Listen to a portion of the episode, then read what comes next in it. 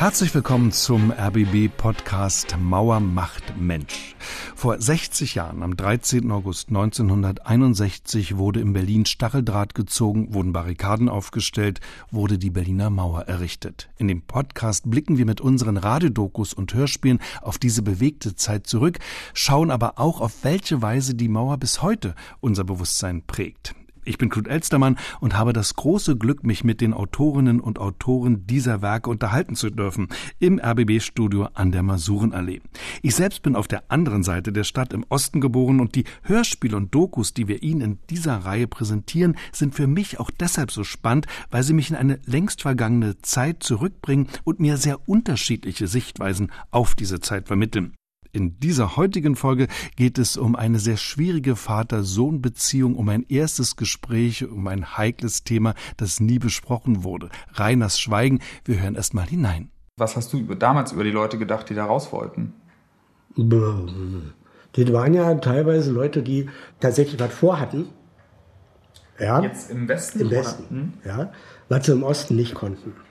Ja, ein Bekannter von mir, der wollte äh, Regie studieren und Filme machen, wie er es wollte. Mhm. So. Ging hier schwierig. Mhm. Ja. Und der hat dann, glaube ich, auch eine Isländerin geheiratet. Weil also der ist dann legal raus? Der ist, ja, wer helle im Kopf war, ist legal raus. Und der hat sich nicht an der Mauer erschießen lassen. Der hat dann nur Vollidioten gemacht. Ja. Die habt da immer einen Weg. Ja. Für uns war völlig klar, dass wir nicht über die Mauer krabbeln. Ja, sind dann nicht bescheuert. Eben haben wir Rainer gehört, der seinem Sohn Lukas zum ersten Mal so offen wie nie zuvor von seinem Leben in der DDR erzählt. Johannes Nichelmann, der Autor des Stücks, ist heute bei mir zu Gast. Herzlich willkommen, schön, dass du da bist. Hallo, Johannes. Vielen Dank für die Einladung. Du hast dich wirklich sehr intensiv beschäftigt mit dieser Generation der Nachwendekinder. So heißt ja auch dein erfolgreiches Buch. Also warum interessiert dich das so sehr? Ich muss das auch persönlich mal sagen. Mein Sohn ist genauso alt wie du, heißt übrigens Lukas, wie dein Held auch in deinem Feature. Und den interessiert das überhaupt nicht. Ich würde gern mit ihm darüber reden. Ich würde ihm auch gerne ehrlich sagen, wie ich mich verhalten habe. Das sind keine Ruhmesblätter, aber es ist auch nicht so, dass man nicht drüber reden könnte. Es ist nicht schillernd, es ist nicht interessant, wenn Oma vom Krieg erzählt. Da hängen sie an den Lippen von ihr. Aber was ich so zu erzählen habe, so richtig interessiert es sie nicht äh, auch nicht meine Tochter, vielleicht noch ein bisschen mehr. Woran liegt es bei dir, dass du das wissen willst? Vielleicht ist es der Unterschied, dass du es deinen Kindern erzählen willst und meine Eltern es mir nicht erzählen mhm. wollten. Also mein Vater vor allem, das, da geht es im Buch ganz viel darum, er hat eigentlich immer geschwiegen über die DDR. Also DDR war in meinem Aufwachsen immer eine große Anekdote, so mhm. wie aber auch Leute aus Bochum oder Heidelberg ihren Kindern Anekdoten vom Urlaub erzählen, in mhm. meinem Fall den Ostseeurlaub oder irgendwie am Gorinsee in Brandenburg. Ähm, und ich wollte eigentlich wissen, was da, da muss ja mehr gewesen sein, weil natürlich die mediale Wahrnehmung eine ganz andere ist als diese Ostsee-Wahrnehmung, die ich dann mhm. hatte. Jetzt hat man ja auch in deinem Feature dieses Phänomen, dass auch das Schweigen, also auch Rainer, der meine Generation ist, Vätergeneration, dass dieses Schweigen trotzdem auch eine Auswirkung hat. Also auch das, was nicht besprochen wird in der Familie, ist ja da und beeinflusst zum Beispiel auch dich oder den Lukas? Auf jeden Fall. Also wenn wir bei Lukas bleiben, der in dem Feature die tragende Rolle mhm. spielt, ähm, der hat, also sie haben schon viel in seiner Familie über die DDR gesprochen, aber sein Vater hat sich immer als ein großer Held mhm. dargestellt, als jemand, der Punk war, der gegen die Fopos, die Volkspolizisten agiert hat, der einfach immer ähm, so ein Tu nicht gut war. Und eines Tages kam eben, das hören wir gleich im Feature dann raus, äh, dass das vielleicht nicht die ganze mhm. Wahrheit ist. Und äh, vor dem Mikrofon für dieses Feature und aber auch für dieses Buch haben die beiden zum allerersten Mal dann darüber gesprochen. Mhm. Also der Lukas ist, glaube ich, ein bisschen jünger als du. Zwei Jahre. Ne? Mhm. Und äh, gilt als der erste Wessi in der Familie, was natürlich auch eine gewisse Ironie hat. Er ist in einer Ostfamilie geboren, aber da er eben ein Nachwendekind ist, ja. hat er schon eine andere Perspektive auch ganz interessant. Das könnte ja auch sehr produktiv sein, finde ich, wenn in der Familie so eine Auseinandersetzung stattfindet. Aber es schließt ja eher aus. Also mhm. wenn, wenn ich zu meinem Kind sage, du bist quasi ein Alien in der Familie, du bist so wie die, über die wir die ganze Zeit lästern und die wir doof finden und von denen wir von Besserwessi sprechen. Ich glaube, mhm. das unterstelle ich jetzt, aber ich, ungefähr könnte es in der Familie so gewesen sein. Äh, dann ist das eben kein gutes Gefühl. Also auch bei den, dem Buch später ähm, habe ich mit vielen Leuten gesprochen, denen so eine Art biografisches Fundament gefehlt hat, dadurch, dass in der Familie darüber nicht gesprochen wurde. Und das hat einen Ausschlussmoment hergestellt. Also bei in Familien, wo den ganzen Tag darüber gesprochen wird und auch offen, da ist mhm. es, glaube ich, einfach was anderes. Es gibt Studien, die sind so 88 rumgemacht worden in der DDR, die sagen, dass nur noch unter den Jugendlichen 10 Prozent Ende der 80er Jahre so für den Sozialismus einstanden. Mhm.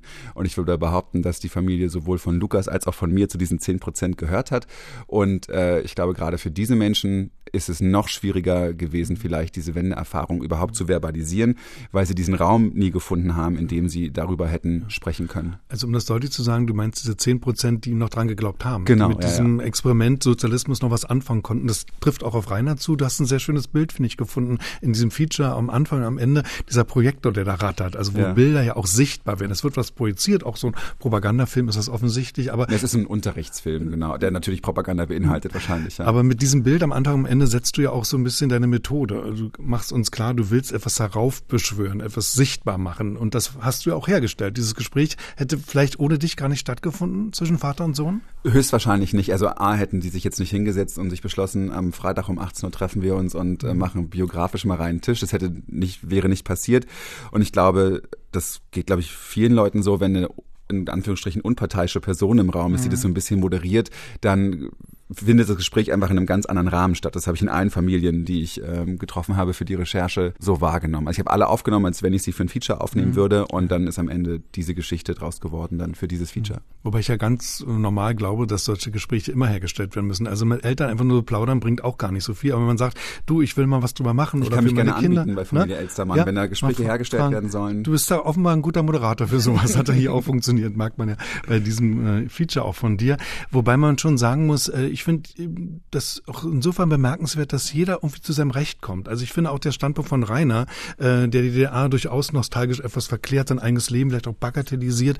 Ich finde, das ist ein Standpunkt, den man durchaus nachvollziehen kann. Also in deinem mhm. Feature habe ich nicht das Gefühl, dass du irgendwie äh, da die, dich als Richter aufspielst das wäre, glaube ich, furchtbar, wenn ich da mich als, also wie hätte ich denn da richten sollen oder sollte ich da richten? Und das äh, sagt ja Lukas am Ende auch. Also der hat schon ein bisschen Grund mehr ja. über seinen Vater zu richten, tut es vielleicht auch. Mhm. Aber ich glaube, von vielen Leuten das Problem, warum sie nicht über ihre DDR-Vergangenheit sprechen, auch wenn jetzt nicht zu äh, dramatisch gewesen ist vielleicht, also es war ja nicht jeder irgendwie EM bei der Stasi oder sonst was, dass äh, Leute Angst haben davor, verurteilt zu werden. Also ich glaube auch mein Vater hatte große Angst davor, dass ich mich jetzt ähm, vor ihn setze und ihn total blöd finde mhm. und äh, da ins Tribunal mit ihm gehe. Und das klar zu machen bei den Gesprächen, dass das eben nicht das Ziel ist, sondern einfach zuzuhören, ist, glaube ich, sehr wichtig gewesen mhm. für diese Gespräche. Mhm. Jetzt hast du auch das Glück, finde ich, dass Lukas ein guter Fragender ist, finde ich. Also er will es ja genau wissen, er fragt nach, er versucht bestimmte Dinge auch zurechtzurücken. Also es ist natürlich auch ein Gespräch, das dadurch eine große Lebendigkeit und eine Ehrlichkeit hat und auch was Investigatives. Denn es kommen ja, wir werden nicht jetzt alles verraten, aber schon ein paar Aspekte raus aus dem Leben vom Rainer, die auch für dich und offenbar auch für Lukas verstörend waren. Ja, also Lukas ist jemand, der ist sehr, sehr eloquent und äh, der redet, glaube ich, sehr viel und kann sich sehr gut ausdrücken, liest wahnsinnig viel, ist sehr belesen und eben sehr interessiert an seinem Umfeld. Mhm. Deswegen ist er natürlich auch äh, großartig gewesen an mhm. dieser Stelle, aus jetzt mal Autoren-Journalismus-Sicht, ja. äh, hat er da auf jeden Fall ähm, ja sehr gute Fragen gestellt. Also ich musste da gar nicht so viel machen. Mhm. Ich saß einfach daneben und habe mein Mikrofon den beiden ähm, da zwischen die Gesichter gehalten. Das war's, fast. Aber da muss man es auch in eine Form bringen und das hast du ja gemacht. Also wir nehmen teil an diesem Gespräch, wir tauchen auch hinab in die Vergangenheit, wir verstehen Rainer ganz gut. Was man vielleicht sagen kann, äh, was so seine Haltung in der DDR war, weil die ist nicht so ganz untypisch, finde ich, was er da beschreibt. Ich habe Rainer so wahrgenommen, dass er die DDR an sich eigentlich ganz gut fand. Also er fand die, die Freiheiten, die er hatte, gut. Er fand gut, dass er nach seiner Aussage mit, mit Geld anders umgehen konnte, nämlich eigentlich gar kein Geld so richtig brauchte. Was er verdient hat an der Garderobe, an irgendeiner Staatsoper oder so, hat er halt äh, ausgegeben, aber er hat auch nicht mehr gebraucht und nicht weniger. Er hatte keinen Druck im Leben und das fand er glaube ich, äh, sehr, sehr gut. Er wollte, ist, glaube ich, einer von denen, die sagen, ich wollte, dass die DDR nicht verschwindet, ich wollte eine neue DDR. Mhm. Gleichzeitig ist er jemand, der halt auch ein Opportunist ist und der gerne Leute kennt, die in irgendeiner Form vorgeben, Macht zu haben oder selber Macht haben und gerne in diesen Kreisen mitspielen wollte. Und ähm, dann hatte er einmal die Chance in seinem Leben, in diese Kreise reinzuschnuppern, würde ich sagen. Und das ist ihm vielleicht dann ein bisschen zu Kopf gestiegen.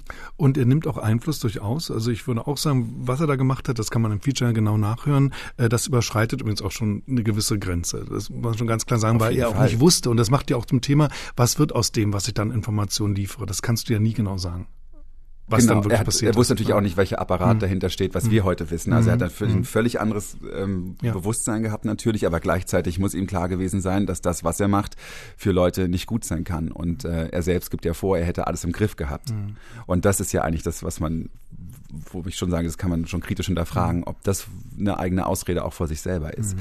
Interessant ist ja, dass am Ende was rausgekommen ist, ähm, was seinen Sohn nachhaltig verstört hat, weil das in sein ja. Leben heute eingreift und tatsächlich haben die beiden seitdem nie wieder darüber sprechen mhm. können, was sehr, sehr schade ist. Also sie haben bis dahin nicht darüber gesprochen? Nee, sie haben bis heute nicht darüber gesprochen. Bis dahin und danach dann auch wieder nicht. Das Fenster so. ist das, was das, das Feature nachher ergibt. Und das ist dieses kurze Zeitfenster, in dem man natürlich dann genau reinschauen kann. Und ich habe auch viel darüber nachgedacht. Es hat natürlich auch was zu tun mit der Art der Abwicklung der Wende und der DDR. Also dass man eigentlich ja so ein bisschen dazwischen stand damals. Also man hatte einen permanenten Rechtfertigungsdruck. Man musste sich ständig für das rechtfertigen, was man gelebt hat. Oder man hatte die Chance, und das hat Rainer offenbar getan, der Legendenbildung. Dazwischen gab es so gut wie gar nichts, glaube ich. Und deshalb sind so eine Gespräche, wie ihr sie hier führt, so wichtig, finde ich, weil das löst zum einen diesen Druck auf, der Rechtfertigung, aber natürlich auch den Mythos ich glaube, dass die Nachwendezeit, die Transformationszeit noch gar nicht aufgearbeitet mhm. ist in irgendeiner mhm. Form. Die Schriftstellerin Katja Lange-Müller sagt, Aufarbeitung gibt es nur in der Änderungsschneiderei. Also man kann das auch alles gar nicht so richtig aufarbeiten. Mhm. Aber es ist ja irgendwie notgedrungen, wenn man wissen möchte, was da ist. Man kann, ja, also es ist so schwer an Informationen zu kommen. Es gibt natürlich ganz viele Bücher und so weiter, aber wenn man sich überlegt, 90er Jahre, 2000er Jahre bin ich aufgewachsen. Was zum Beispiel waren die Filme? Das war Sonnenallee. Da wurde es irgendwie von der Sekunde eins hat man sich über das Leben lustig gemacht in irgendeiner Form. Da hat meine Mutter damals die Kassette ausgemacht, die Videokassette und ist die sofort zur Videothek zurückgebracht. Ich habe da keine zehn Minuten von gesehen, erst vor ein paar Jahren. Ähm, gut, Berlin ist eine schöne Geschichte und so weiter, aber hat auch nichts. Also Leute haben, glaube ich, keinen bis Weißensee kam nie so richtig einen großen äh, Raum gefunden, wo diese Geschichte allumfassend erzählt wird. Und dann das Leben der anderen, äh, Christoph Hein nennt es irgendwie so Mittelerde DDR, also eine völlige Fantasy-Geschichte, mhm. ähm, die aber das Bild der DDR vor allem im Ausland auch massiv geprägt hat und natürlich auch in Westdeutschland.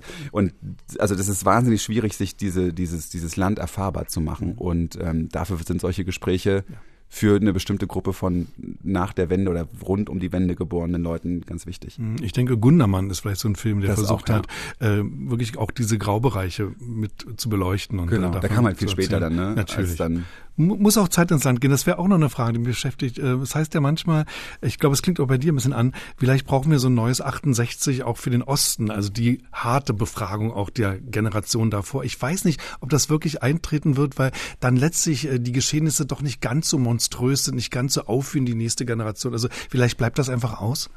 Also A ist, glaube ich, zu wenig Leute unterwegs, die so eine mhm. 68er-Revolution auslösen könnten. Und dann sind es eben zwei völlig verschiedene ähm, Geschichtsmomente, die da aufgearbeitet werden sollten. Und ich glaube, dass in dem Fall des Ostens der DDR eben, glaube ich, ein richtiges Gespräch hilft und nicht irgendwie den Kurfürstendamm in Brand zu stecken, beziehungsweise den Alexanderplatz dann. Äh, also ich glaube, dass das, das Gewalt da auf gar keinen Fall, auf gar keiner Ebene hilft. Und was mir bei meiner Recherche Roland Jahn, der ehemalige Stasi-Unterlagenbeauftragte, mitgegeben hat und womit er auch vollkommen recht hat, ist, äh, Leute dürfen ihre Geschichte auch für sich behalten.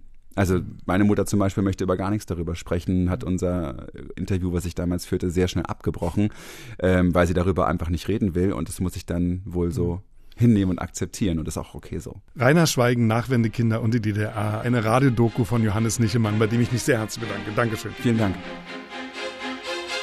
So, jetzt ist hier oben der Aha, da oben steht er hier auf dem Hängeboden. Ja, genau, ist noch ein äh, Meopta. Na klar, ein ähm, also, Meopta. Also natürlich ein tschechisches Fabrikat. Berlin-Prenzlauer Berg. Also schon so ein... Oh. Zu Hause bei Lukas. Was ist hier? Warte mal, die, die Federbälle. Oh Spiele ich dir mal zurück. Warte, ich kann eins. Äh, hm. Bis eben steckten sein Kopf und der halbe Oberkörper im Hängeboden über dem Flur seiner Altbauwohnung. Sure. Ich hab das, ja, ja, warte. Ja, das los. Oh Gott. Zu Abi-Zeiten hat er sich in seiner Schule mal einen alten Filmprojektor aus DDR-Zeiten ausgeliehen, den Meopta Meoclub 16. Dazu ein paar Filmrollen mit Schulungsfilmen. Also das Teil und der Projektor wiegt nochmal fast doppelt so viel. Offenbar hat den Projektor bis heute niemand vermisst. Wow. Gegenstände aus der DDR ziehen Lukas magisch an. Nicht aus Nostalgie, sondern weil er das Gefühl hat, dass sie auch etwas über seine Geschichte erzählen. Er ist 27 Jahre alt und ein Jahr nach der Wiedervereinigung geboren. Ich habe da eine extreme Verbindung zu, so dass ich sogar sagen würde, ähm, dass ich große Teile meiner, meiner Kindheit eigentlich noch in DDR-Verhältnissen irgendwie verbracht habe. Lukas kennt so ziemlich alle Fakten über die DDR. Er weiß, wer Honecker war und was es in einer Handelsorganisation zu kaufen gab. wie die DDR entstand und wie sie wieder verschwand. Vom Arbeiteraufstand am 17. Juni 1953, genauso wie vom Mauerfall am 9. November 1989. Nur, wie es wirklich in der DDR war, wie es sich angefühlt hat, dort zu leben, das weiß er nicht. Ich bin das erste westdeutsche Kind bei uns in der Familie gewesen. Ähm, das wurde mir tatsächlich auch häufig vorgehalten von meiner Familie. Meine Familie war nicht glücklich, dass die, dass die Mauer gefallen ist. Und äh, deswegen war, war das halt, um mich zu necken, ein bisschen, wurde mir vorgeworfen, dass ich Westdeutscher sei. So, alte Rolle wird vorne abgespult, dann kommt es daran, dann daran. Der Film auf der Spule heißt Vom Handeln zum Denken. Jan, komm mal hier. Na komm, komm her. Es ist schwer, ein solches Hindernis zu bewältigen. Dazu braucht man zuerst Hilfe. Jan, komm her. Komm Aber dann findet man den Weg allein. Auf der weißen Raufasertapete des Wohnzimmers bildet sich in Schwarz-Weiß eine Szene aus einem Kindergarten ab. 60er Jahre vielleicht. Die Kinder tragen Strumpfhosen und die Erzieherinnen hochgesteckte Frisuren. Eine Szene aus einer Zeit, in der Lukas Eltern noch klein waren und es zwei Deutschland gab. Bitte fein.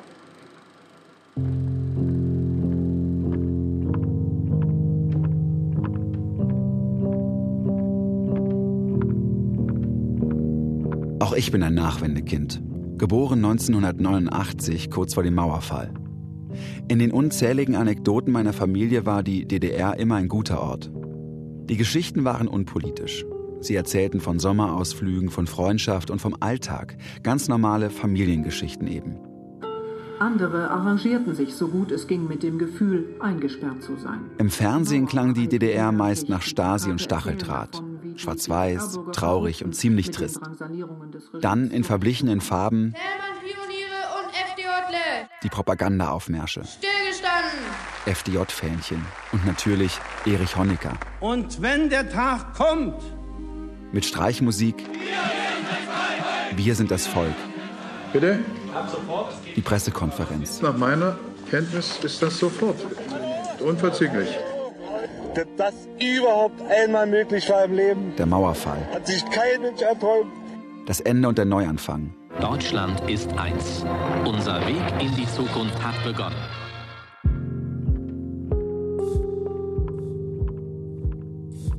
Nur, dass ich all das nie mit meiner Familie wirklich in Verbindung gebracht habe. Es existierten in den Erzählungen immer zwei deutsche demokratische Republiken. Die in der Familie und die aus dem Fernsehen. Aber habe ich wirklich nachgefragt, was die eine mit der anderen zu tun hat? Nein, habe ich nicht. Denn ich habe immer gespürt, dass da etwas ist, worüber meine Familie nicht reden möchte. Ein Tabu, das aufzubrechen zu schmerzhaft sein könnte.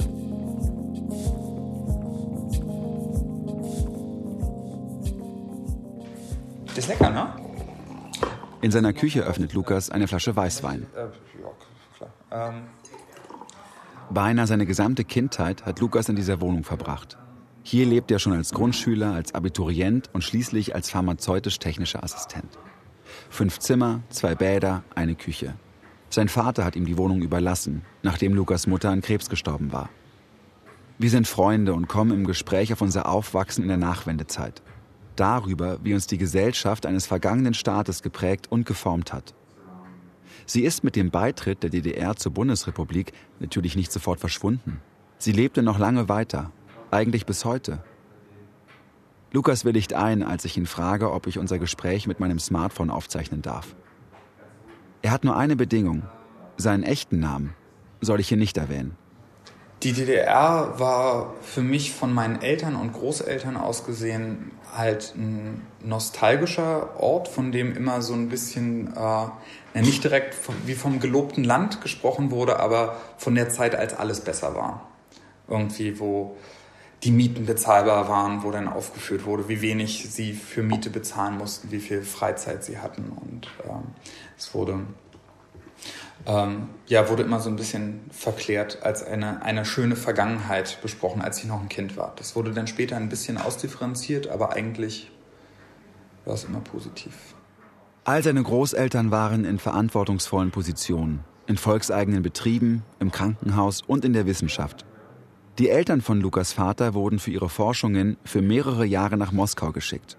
Der Großvater besuchte ein sozialistisches Eliteinternat und verfasste bis zum Untergang seines Landes Schriften über Marxismus und Leninismus. Alle vier waren in der Partei. Halt als das sorglose Land, wo meine Familie noch äh, Macht und Geld hatte. Genau, also Geld wurde ja auch viel konfisziert oder konnte nicht umgewandelt werden ähm, und äh, hat natürlich meine Familie auch einen Großteil des Vermögens verloren. Seine Eltern waren keine Parteimitglieder. Sein Vater ist einige Jahre in Moskau aufgewachsen. Als Jugendlicher zog er zurück nach Ostberlin. Lukas weiß, dass ihm die Umstellung damals ziemlich schwer gefallen ist. Also das Bild, was, von meinem, was mein Vater von sich selbst und andere Leute von ihm gezeichnet haben zu, zu Ostzeiten, war halt irgendwie so ein bisschen tu nicht gut draufgängerisch. Der hat halt irgendwie das Abi nie gemacht und hat dann äh, Nachrichtentechniker gelernt und war halt mit, äh, mit so in der Punker-Szene drin und hat mit coolen Leuten zusammen viele coole Sachen gemacht und äh, sich irgendwie über Wasser gehalten. Sein Vater hat ihm erzählt, wie er früher Punkkonzerte besucht und organisiert hat. Die waren in der DDR illegal. Und wie wenig Respekt er vor den Fopos, den Volkspolizisten hatte. Mit seinem Vater hat Lukas früher in der Schule gerne angegeben. Heute fragt er sich, ob das alles so stimmt. Spätestens seit dem 50. Geburtstag seines Vaters. Ähm, da hat ein, ein Herr hier angerufen. Lukas weiß nicht mehr, ob sich der Mann vorgestellt hat. Jedenfalls wünscht die unbekannte Stimme, den Vater zu sprechen. Und da konnte ich bloß sagen, ja, der, äh, der wohnt hier nicht mehr, aber hier ist seine E-Mail-Adresse, schreiben Sie ihm doch mal. Das Telefon klingelt wenige Stunden später noch einmal. Diesmal ist sein Vater dran. Er ist alkoholkrank und damals noch nicht trocken. Er teilt seinem Sohn mit, dass der unbekannte Anrufer niemand Geringeres war als sein alter Führungsoffizier. Der Anrufer sei aber nicht von der Stasi gewesen, sondern von der Kriminalpolizei 1, der K1. So wie ich das verstehe, die Geheimpolizei des Innenministeriums. Und dass er da zwar total involviert war, aber dass er die halt auch ausspioniert hat. Das ist alles, was ich bis jetzt weiß. Warum hast du, warum weißt du nicht mehr darüber? Ähm, weil mein Vater inzwischen trockener Alkoholiker ist und äh, seitdem ich ungefähr zehn bin, mir immer mal so Sachen erzählt und dann habe ich nachgefragt. Also, ja, und was hast du dann dort und dort gemacht? Und dann guckt er immer so ein bisschen verschmitzt und sagt, ja, es gibt Sachen, die nehme ich mit ins Grab. Und das, das wird halt immer irgendwie so, wenn, wenn er nicht irgendwann auch altersweich wird und äh, anfängt davon zu erzählen, dann wird es immer irgendwie zwischen uns stehen.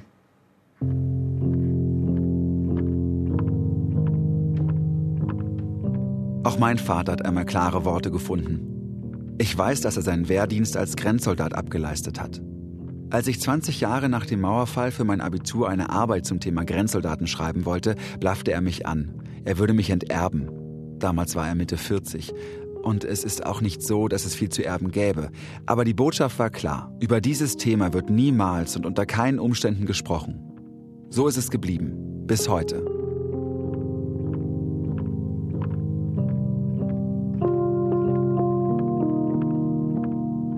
Dein Papa kommt um 18 Uhr hatten wir vereinbart.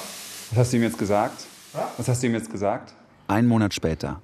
Na, das, dass wir ein Gespräch darüber führen werden, was er oder also keine Ahnung, das, was ich über die DDR denke und äh, so weiter und so fort und äh, Dankeschön. dass er keinen Schiss haben soll.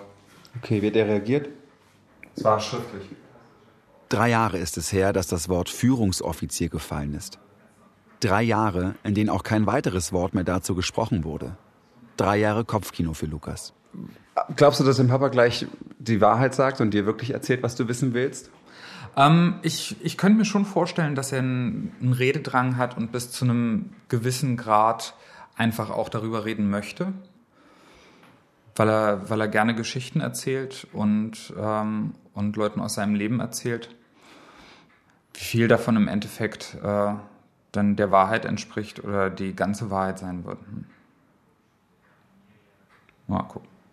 So nervös habe ich Lukas noch nie erlebt. Er tigert durch seine Küche, raucht eine Zigarette nach der anderen, blickt immer wieder auf seine Armbanduhr. Es ist ein, ja auch irgendwie Teil meines Lebens, weil ich merke immer mehr, je älter ich werde, wie viele Teile von meinem Vater ich in mir inkorporiert habe, irgendwie die Manierismen oder ähm, wirst du vielleicht auch gleich bemerken, also Mimik, Gestik, die ich einfach von meinem Vater übernommen habe und Denkweisen, die ich von ihm habe. Und so steckt ja auch sehr viel von ihm in mir. Und so ist, ähm, ist es vielleicht auch was über mich zu erfahren, wie er damals so drauf war ähm, und, und was er gemacht hat, wie er in bestimmten Situationen reagiert hat. Außerdem, falls ich mal Kinder habe, möchte ich denen ja auch erzählen können, was ihr Vater gemacht, äh, ihr Großvater gemacht hat. Hast du noch eine? Wollen wir die gleich darauf kippen? Nee, das war die, die andere ist leer, die hatte ich schon. Punkt 18 Uhr. Lukas Vater, den ich hier Rainer nenne, ist da. Nee, habe ich extra nicht gekauft. Äußerlich sehen sich die beiden kaum ähnlich. Lukas ist groß gewachsen, sein Vater mindestens einen Kopf kleiner. Er hat seinem Sohn ein paar Einkäufe mitgebracht aus dem Asia-Supermarkt. Mir bietet Rainer gleich das Du an. Lukas stellt ihm ein Glas Wasser auf den Tisch. Und ich überlege, was machen wir hier eigentlich? Darf man seine Eltern zwingen, über ihre Vergangenheit auszupacken? Oder ist es so, dass jeder das Recht darauf hat, seine Biografie für sich zu behalten? Steckt hinter dieser Aktion hier nicht vielleicht auch ein Quäntchen Voyeurismus? Auch ich will mit meinen Eltern sprechen. Lukas und ich wissen, dass das hier wehtun kann. Und dass sich diese verabredete Aussprache ein bisschen so anfühlt, als würden wir ohne Narkose eine Operation durchführen. Als würden wir Biografien fein säuberlich mit einem Skalpell sezieren, um sie danach genau zu erforschen. Kann dieser Eingriff Lücken im biografischen Fundament von uns Nachgeborenen wirklich füllen? Oder wird es blutig und wir reißen alte Wunden auf? Ja, wie, wie, wie, fangen wir, wie fangen wir das Gespräch an? Also eigentlich, ähm, dass das schon irgendwie ein interessantes Phänomen ist, dass die, ähm, dass die DDR äh, so unglaublich präsent ist in, in meinem Gehirn, obwohl ich da halt nie gelebt habe. Lukas und ich kennen solche Begriffe wie Führungsoffizier oder inoffizieller Mitarbeiter aus dem Fernsehen oder aus Büchern. Vielleicht auch aus Erzählungen von entfernten Bekannten. Aber nicht aus der eigenen Familie. Und auch nicht aus dem Geschichtsunterricht in der Schule. Denn der handelte von der RAF, dem Wirtschaftswunder und von Helmut Kohl. Nicht von der Geschichte jener Leute, mit denen wir aufgewachsen sind. Na, ist es so eine Art Traumland für dich oder Weißt du, mit realen Eckpunkten und den Rest füllst du dann irgendwie mit Vorstellungen auf. Als ja, du klein warst, warte mal, als ja. du klein warst, da warst du, glaube ich, dritte, dritte Klasse oder vierte Klasse. Da hast du mich mal gefragt, stimmt es, dass ihr damals in der DDR wirklich nichts zu essen hattet? Und durch eure Geschichten war das halt für mich so ein, so, so eher so ein lustiges Land, also so, so ein bisschen wie, ähm, wie so eine wohlwollende Karikatur manchmal von, von der Sowjetunion. Mhm. Weißt du, die, in amerikanischen Filmen, wo es so, alles läuft ein bisschen schief und es, es funktioniert nicht alles unbedingt so, wie es sein soll. Und selbst die Sachen, die es vielleicht nicht unbedingt geben soll, die sind irgendwie lustig verpackt. Diese Leichtigkeit, die du beschreibst, ne, die hat natürlich eine Ursache. Es gab im Osten keine existenziellen Ängste. Also, was ich, klingt jetzt sehr klischeehaft. Also arbeitslos, Obdachlosigkeit, was weiß ich, äh, keine Krankenversicherung, ja. ja, also existenzielle Ängste. Ja, ja bitte. Also meine Ängste, die ich habe, ist, dass ich zur Armee hätte gehen müssen. Und das wirst du ja irgendwie umgangen. Das bin ich dann umgangen, ja. Aber diese Leichtigkeit, die musste aber auch erst entdeckt werden. Wa? Und das ging dann los hier im Osten, also nicht nur bei mir, sondern überhaupt so, ich glaube so Anfang der 80er Jahre. Als das nicht mehr mit äh, von wegen lange Haare abschneiden und so war. Mhm. Ja. Trotzdem gab es ja ziemlich viele Leute, die da auch ausreisen wollten. Ja. Ähm, und also wie erklärst du dir das oder was, was hast du über, damals über die Leute gedacht, die da raus wollten? Das waren ja teilweise Leute, die tatsächlich was vorhatten. Ja, Jetzt im Westen? Im Westen, hm? ja. Was sie im Osten nicht konnten. Ja, ein Bekannter von mir, der wollte äh, Regie studieren und Filme machen, wie er es wollte. Mhm. So. Ging hier schwierig. Mhm. Ja. Und der hat dann, glaube ich, auch eine Isländerin geheiratet. Weil der ist dann legal raus? Der ist, ja, wer helle im Kopf war, ist legal raus. Und der hat sich nicht an der Mauer erschießen lassen. Hat dann nur Vollidioten gemacht. Ja. Äh, die habt da immer einen Weg. Ja? Für uns war völlig klar, dass wir nicht über die Mauer krabbeln. Ja, sind wir da nicht bescheuert. Ja? Und dann kannten wir auch genug Leute aus West-Berlin, äh, die uns mit tränenden Augen angeguckt haben, wenn wir gesagt haben, unsere Wohnung hat, kostet 30 Mark. Das ist ganz schön teuer. Und die, was? Ja. So, also wir wussten schon, ob der Vorzüge, die wir im Osten haben. Ja. Wer was anderes wollte, klar, mach doch. Ja. Er halt äh, auch Kohle machen. Die gab es ja im Osten nicht. Ja. Also klar konntest du Kohle machen. Äh, was wolltest du damit? Hm. Ja. Also Kohle, das war ja, äh, Geld war ja gewiss wichtig. Ja. Aber kein wirkliches Äquivalent für irgendetwas. Hm. Ja. Geschickt schafft Rainer es, das Gespräch zu lenken. Weg von den sogenannten Republikflüchtlingen hin zu Alltagsgeschichten. Lukas hört aufmerksam zu und will wohl noch nicht auf Konfrontationskurs gehen. Ich meine, das war das mit den existenziellen Ängsten. Ja? Eigentlich hätten sie das Geld sofort abschaffen können. Hm. Was wolltest du damit? Schripper hat 5 Pfennig gekostet. Ja, Knüppel 7, das war schon ganz schön teuer. Ja. Äh, ich habe nur in Schachtel Kabinett gerechnet, 3,20. Wie hast du denn das eigentlich damals, äh, weil du es jetzt gleich, äh, selber erwähnt hast, wie hast du das nochmal mit dem Militär gemacht? Du bist irgendwie in den Bezirken, du bist in den Bezirken irgendwie rumgezogen, ne? Äh, ne, nicht in den Bezirken, sondern, also, das lief halt so, dass, äh, das gab die Wehrkreiskommandos oder was auch immer.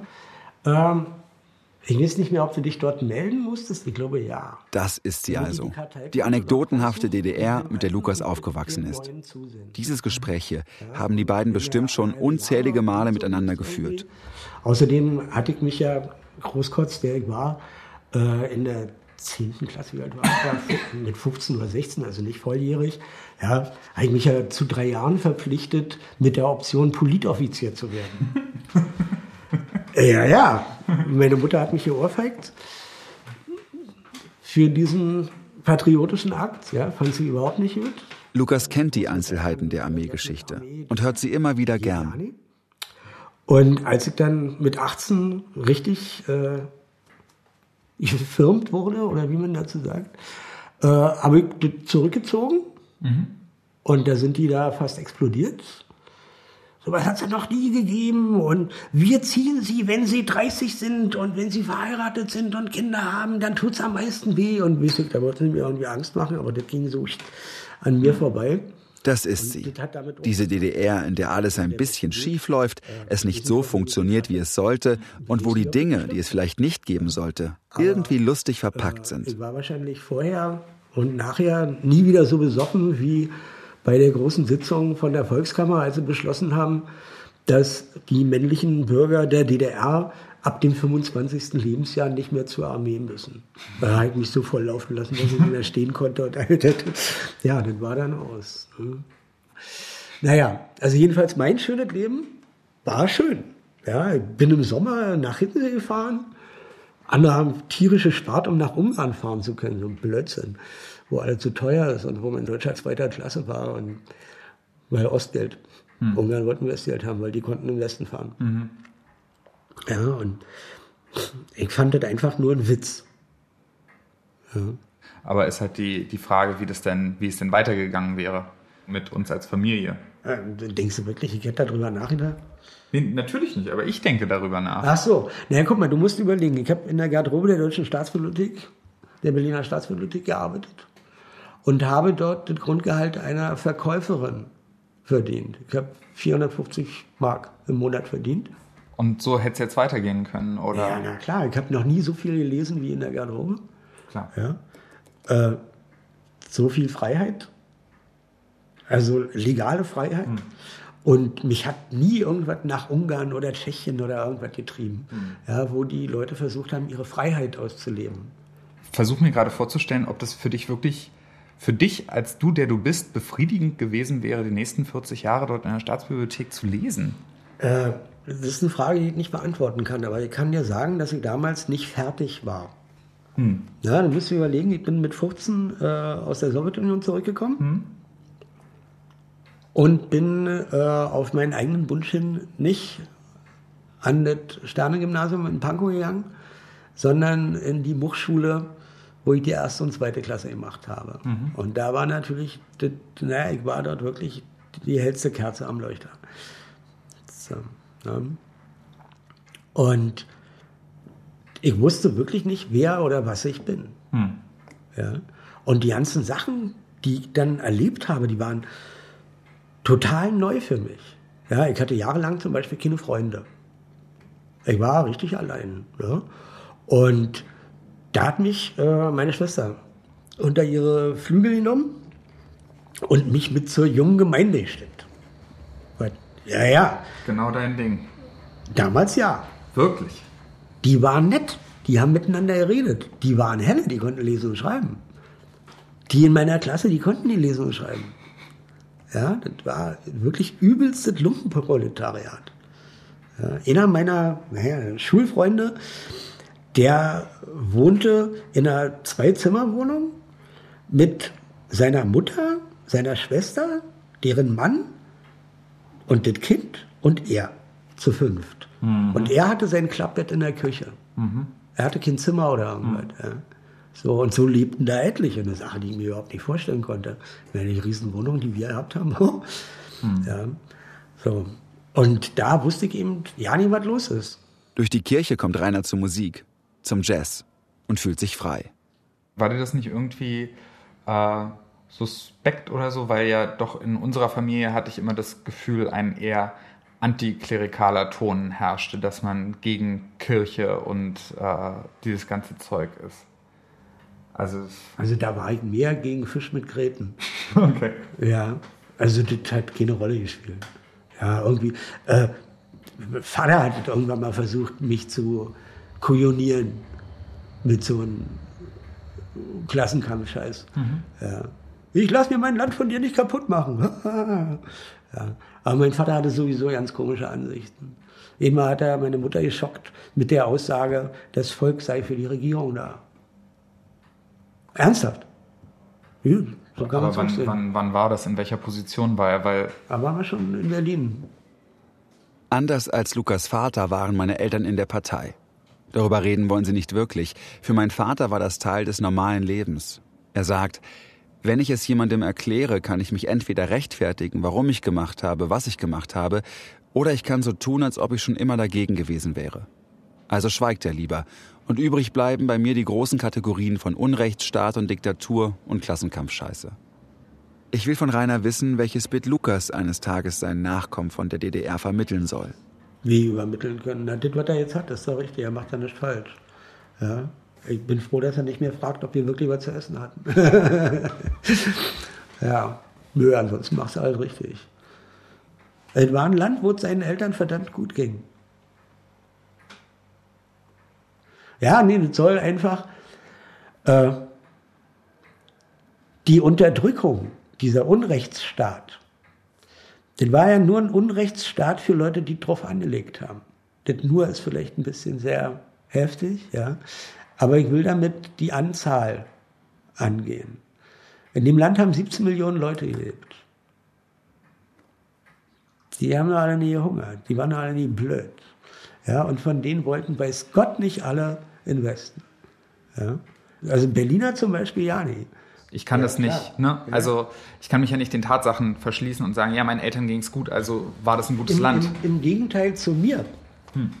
im Gegensatz zu mir, äh, kannst du versuchen, eine objektive Meinung über die DDR zu entwickeln. Das kann ich nicht. Ja, weil ich, meine, ich war da. Ja, also ich. Ja, und vor allen Dingen in, in, dein, in den prägenden Phasen. Irgendwie. Ja, na klar. Ja, und da kann ich nicht objektiv sein. Ja. Ich bemühe mich eben, sagen wir so, nicht überbetontes Gegengewicht zur äh, ZDF-History zu sein. Lukas nickt, als könne er die Worte seines Vaters schon mitsprechen. Dann beginnt Rainer doch eine Geschichte zu erzählen, die Lukas noch nicht kennt und über die er noch äußerst lange zu grübeln haben wird. Ja, ich bin auch öfter mal verhaftet worden. Also richtig, richtig verhaftet oder? Hm? Weil du wie ein Penner aussahst oder was halt? Äh, äh. nee, ich bin immer richtig verhaftet worden, wo ich. Äh, achso. Äh, da habe ich mit ein paar anderen Kumpels, wir sind jetzt im Jahr 87, glaube ich, oder 88, halt eine Kulturveranstaltung organisiert. Und bin da verhaftet worden, weil das ziemlich schnell rauskam, wer das organisiert hat. Was, was war das für eine Kulturveranstaltung? Ja, wir haben ganz groß eine Multimedia-Sache, keine Ahnung, haben wir uns keine Gedanken drüber gemacht, mit Dias an die Wand werfen und wir kannten eine Menge Jazztänzer und haben sowieso alle Musik gemacht. Mhm. Ja. Und da haben wir uns eh mal getroffen, haben drüber gequatscht.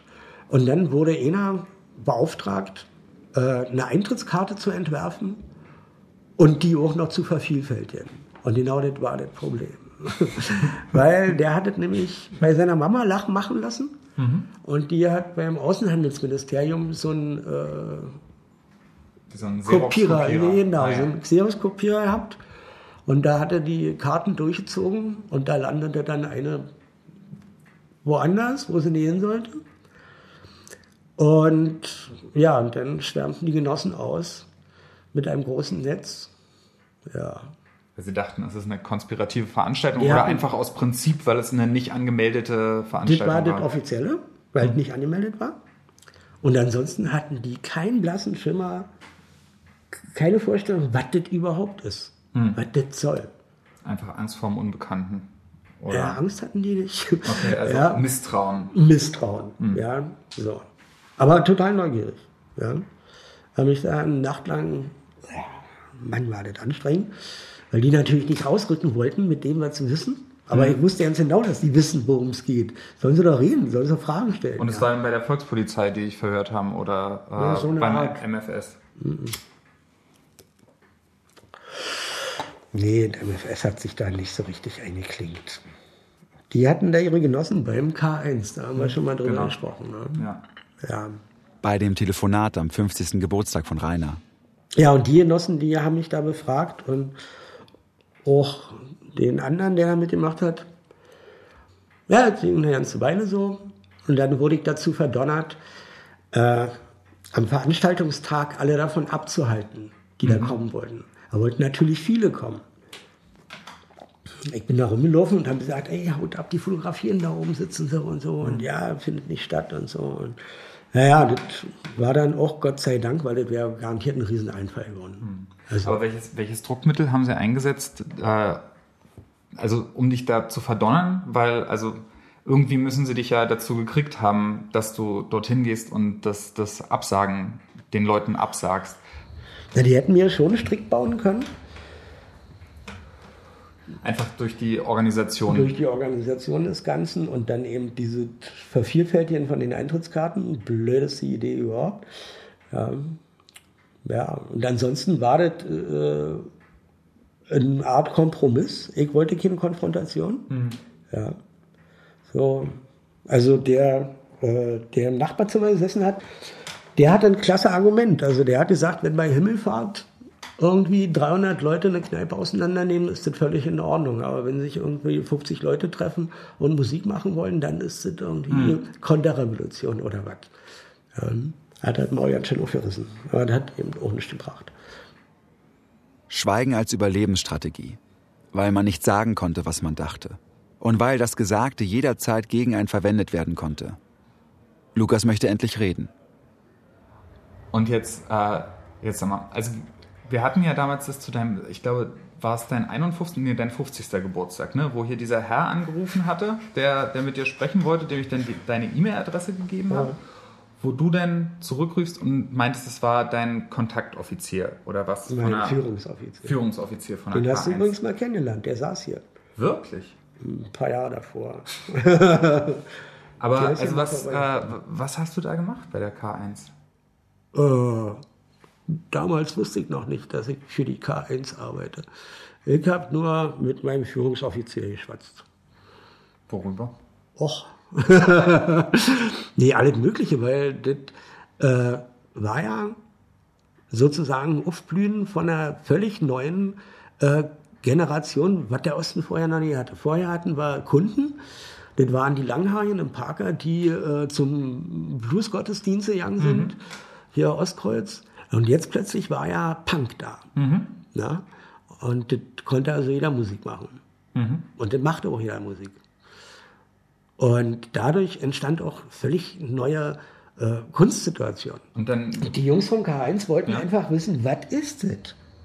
Die hatten null Kennung, weil das war äh, die Szene. Mhm. Ja.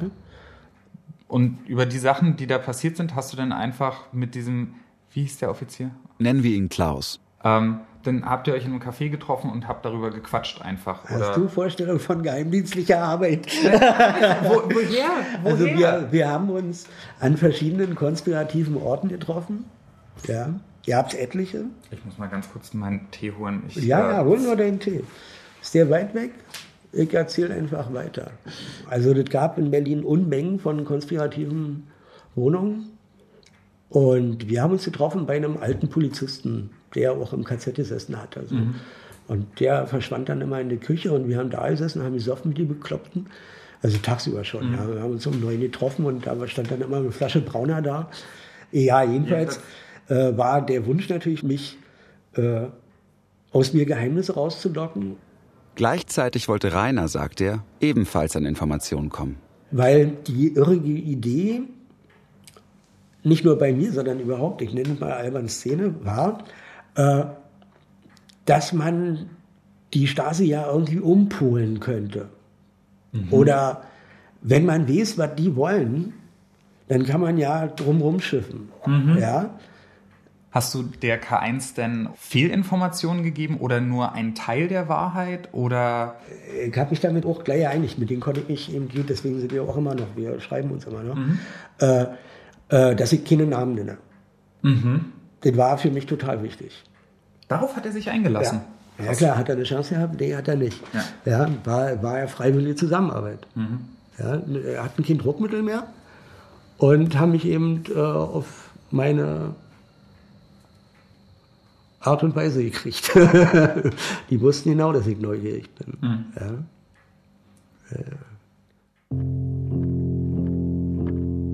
K1. Das war das Kürzel für das Arbeitsgebiet 1 der Kriminalpolizei. Diese war nicht dem Ministerium für Staatssicherheit MFS unterstellt, sondern dem Innenministerium. Inoffizielle Mitarbeiter wurden IKM abgekürzt.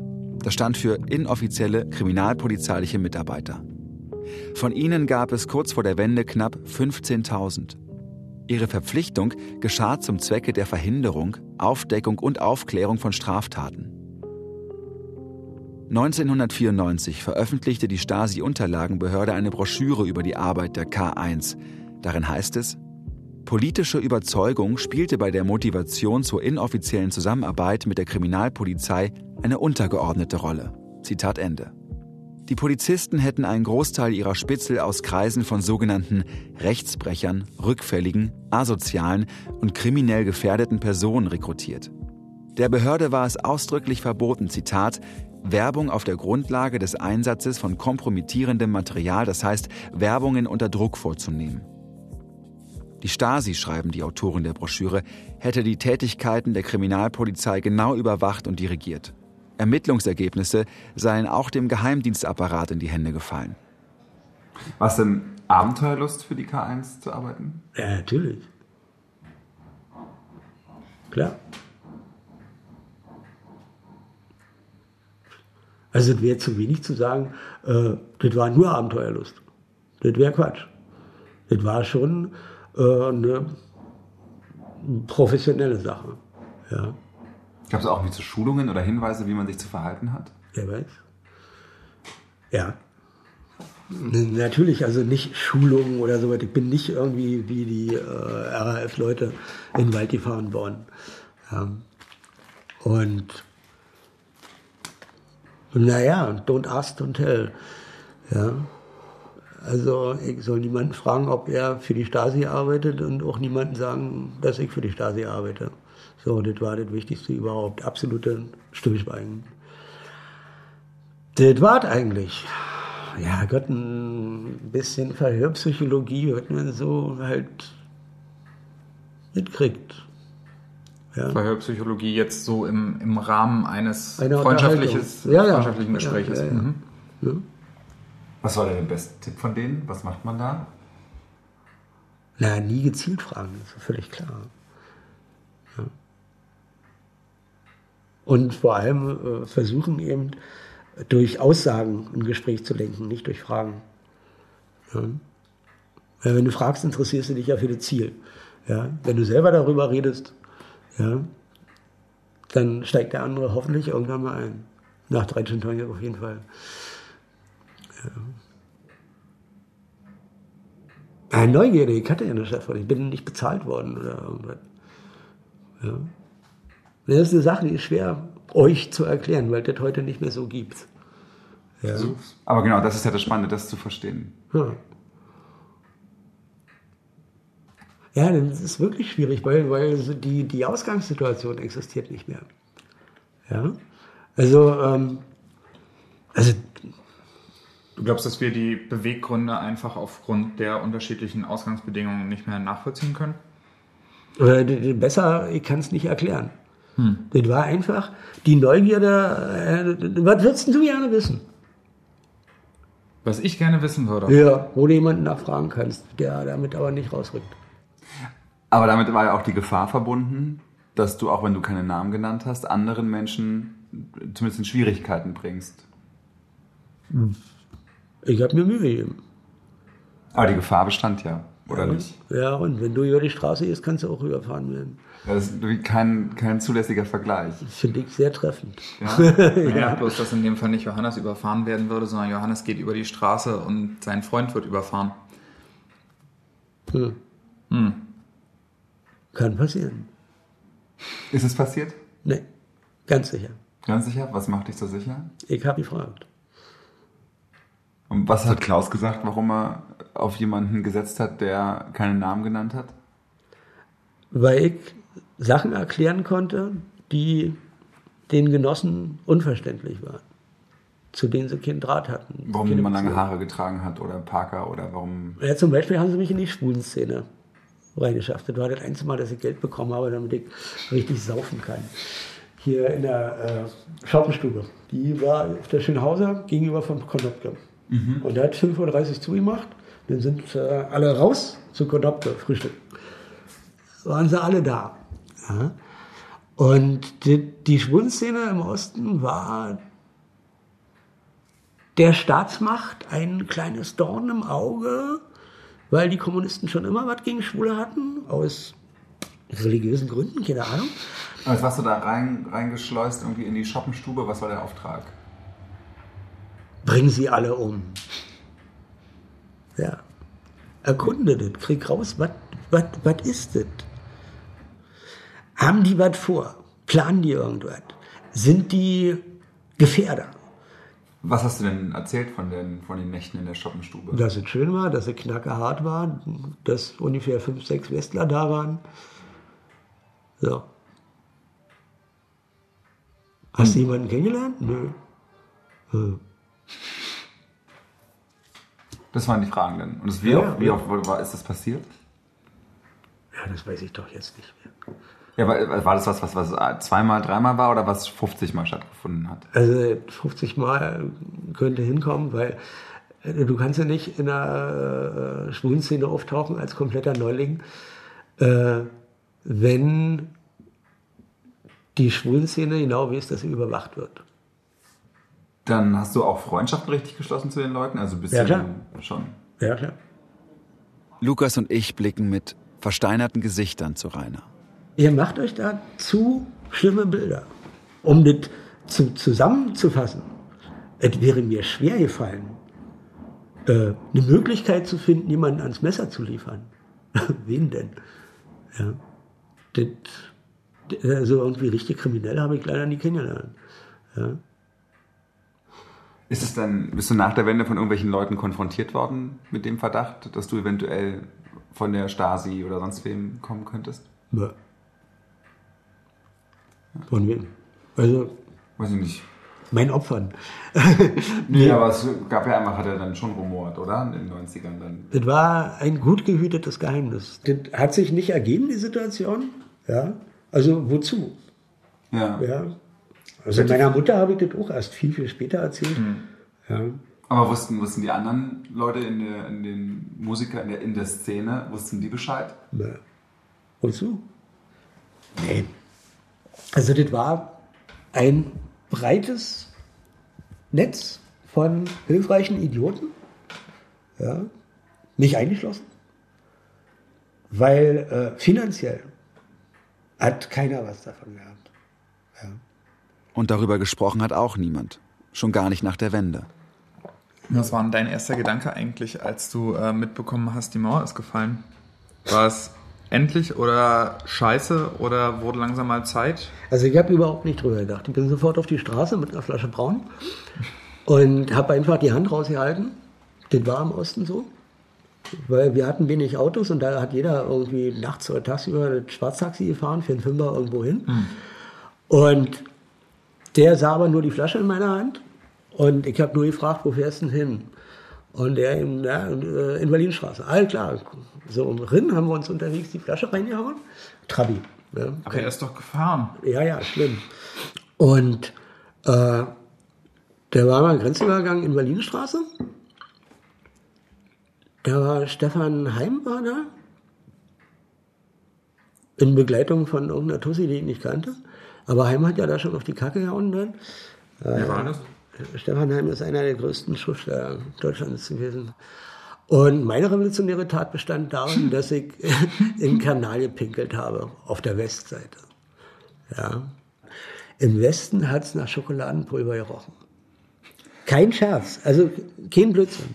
Ja, ihr lacht jetzt. Aber das ist keine Täuschung gewesen oder keine Hoffnung. Das war einfach so, dass im Westen keine Zweitakter unterwegs waren. Aha. Ja, und überall diese Chibo und wie ist die anderen, Kaffee. Ja. Ja. Das konnte man plötzlich riechen. Richtig. Ja, und, Na, und vor allem wir, waren da, ja. Wir, ja, wir waren da und haben das gerochen. Ja. Und deswegen hat der Westen nach Schokoladenpulver gerochen. Ja. Das Schlaraffenland. Äh, nee, das war verwirrend. Mhm.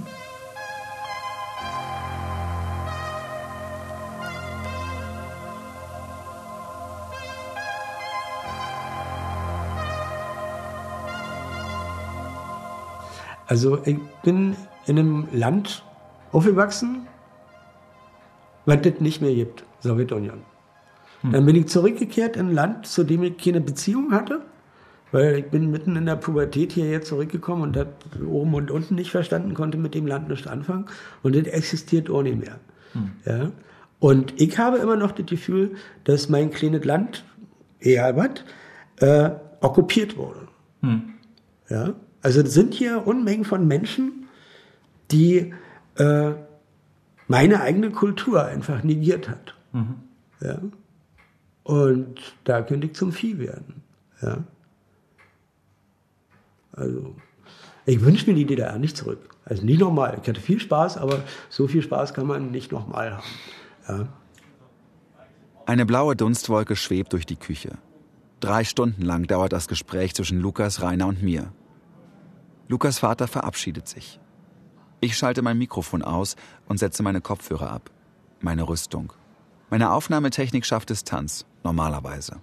Als Nachwende Kind und Sohn zweier Eltern, die ebenso wenig über ihr Leben in der DDR reden, habe ich die ganze Zeit daran gedacht, wie es werden wird, wenn ich mit ihnen über ihre Biografien, ihre Vergangenheit spreche. Im Wohnzimmer startet Lukas noch einmal den Projektor mit dem alten DDR-Film. Wie war denn für dich das Gespräch jetzt? Ähm, zwischenzeitlich ein bisschen verstörend schon fast. Also, ähm, es hat mich auf jeden Fall mehr, ähm, mehr beeindruckt, als ich, ähm, als ich dachte, leg mal deine Hand drauf.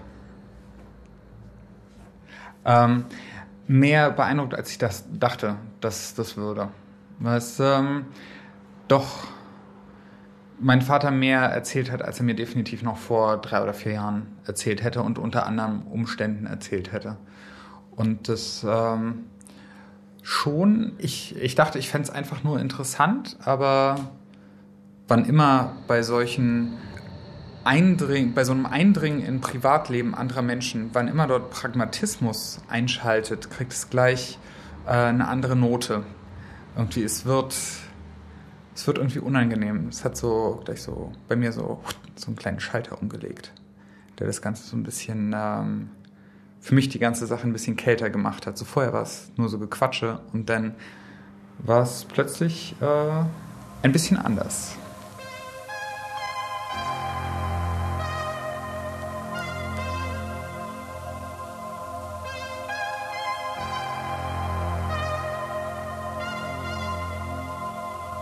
Es ist eigentlich bloß eine Frage, in, inwiefern Leute da, darunter zu leiden hatten.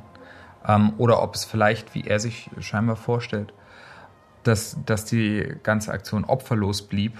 Und das, das weiß ich nicht, das weiß scheinbar mein Vater nicht. Oder wenn, dann sah es vorhin so aus, als ob er sich gerade anfing, darüber Gedanken zu machen. Und in, in, insofern ist der Täter. Ob es Opfer gibt, wissen wir bloß nicht.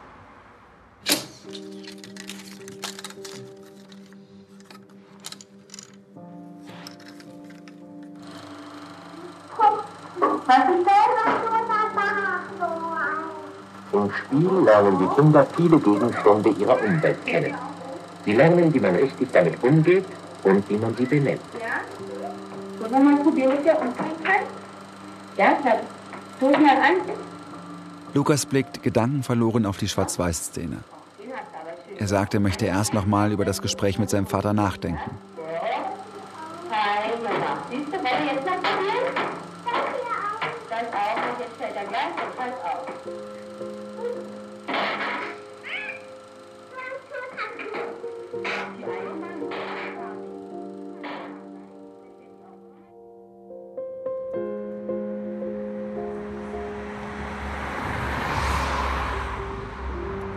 Halbes Jahr später. Es ist Winter geworden. Lukas kommt mich besuchen.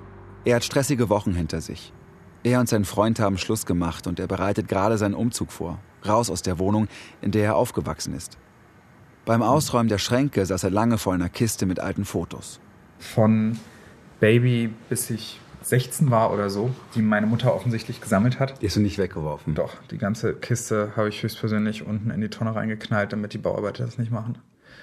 Du hast ja gesagt, dass du noch sehr viel über das Gespräch mit deinem Vater nachgedacht hast. Was, was mich halt mehr verstört hat, ist dieser Aspekt, den, der an dem Abend angesprochen wurde, dass er halt in der Schulenszene auch so mit drin war und inwiefern ich mich da jetzt von meinem Vater irgendwie verraten fühle oder was. Also das, ähm, also natürlich bin ich kein Schüler in Berlin in den 80er Jahren oder wann auch immer das war, aber trotzdem hat ja irgendwie, also ich habe ja immer so ein Gefühl von Gemeinschaft, aber es ist halt schon ein bisschen bisschen komisch. Und dann, also zum einen ist es auch, dass diese ganze Sache jetzt, äh, dass wir darüber mal geredet haben, macht wiederum das was ganz Eigenartiges. Zum einen bindet es irgendwie meinen Vater und mich mehr aneinander, weil da irgendwie nochmal so eine Gemeinsamkeit besteht, von der ich vorher nicht wusste und gleichzeitig fühle ich mich aber so ein bisschen verraten von ihm. Lukas und Rainer haben seit dem Treffen am Küchentisch nicht mehr miteinander über das Thema gesprochen. Ich frage mich, ob ihre Beziehung das neu gewonnene Wissen aushält. Gleichzeitig bin ich wütend auf meinen Vater, weil er nicht über sein Leben in der DDR sprechen will und damit meine Unsicherheit vergrößert, auch wenn da vielleicht gar nichts passiert ist. Fast sein ganzes Leben lang hat Lukas in seinem Vater den Punker, den Revoluzer gesehen. Dieses, dieses Bild ist halt in mir nicht, nicht gestorben oder nicht zersetzt, bloß, also er hat ja auch das gemacht und leider dabei halt auch seine äh, Freunde und Kollegen ausspioniert. Ähm, oder sie beobachtet zumindest. Was ist anders? Also ich glaube nicht, dass ich jemals an, an den Punkt kommen werde, dass ich sagen werde, mein, mein Vater hat damals nur Böses getan und mein Vater ist einfach bloß Teil eines bösen Regimes gewesen. Das, dazu werde ich, glaube ich, nie kommen, weil er halt auch wirklich viele andere coole Sachen gemacht hat. Und soweit ich es weiß, auch viele ähm, jetzt uneigennützig. Ich äh, werde auf jeden Fall in der Zukunft, glaube ich, auch einfach ruhiger werden. Wenn's, also früher konnte ich das halt irgendwie mit voller Inbrunst herausposaunen. Ach übrigens, mein Vater hat damals mit den, den Musik gemacht und war voll krass. Und jetzt, äh, wenn es dazu kommt, was, was hat dein Vater eigentlich früher gemacht, weiß ich nicht, ob ich das dann gleich so als erstes nennen würde. Ähm, weil ich das jetzt halt nicht mehr nur so stehen lassen könnte. Deswegen werde ich vielleicht eher einfach schweigsamer werden in Bezug auf meine Familiengeschichte.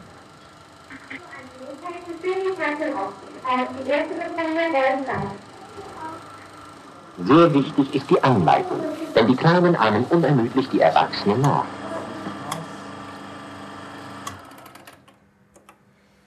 Gut.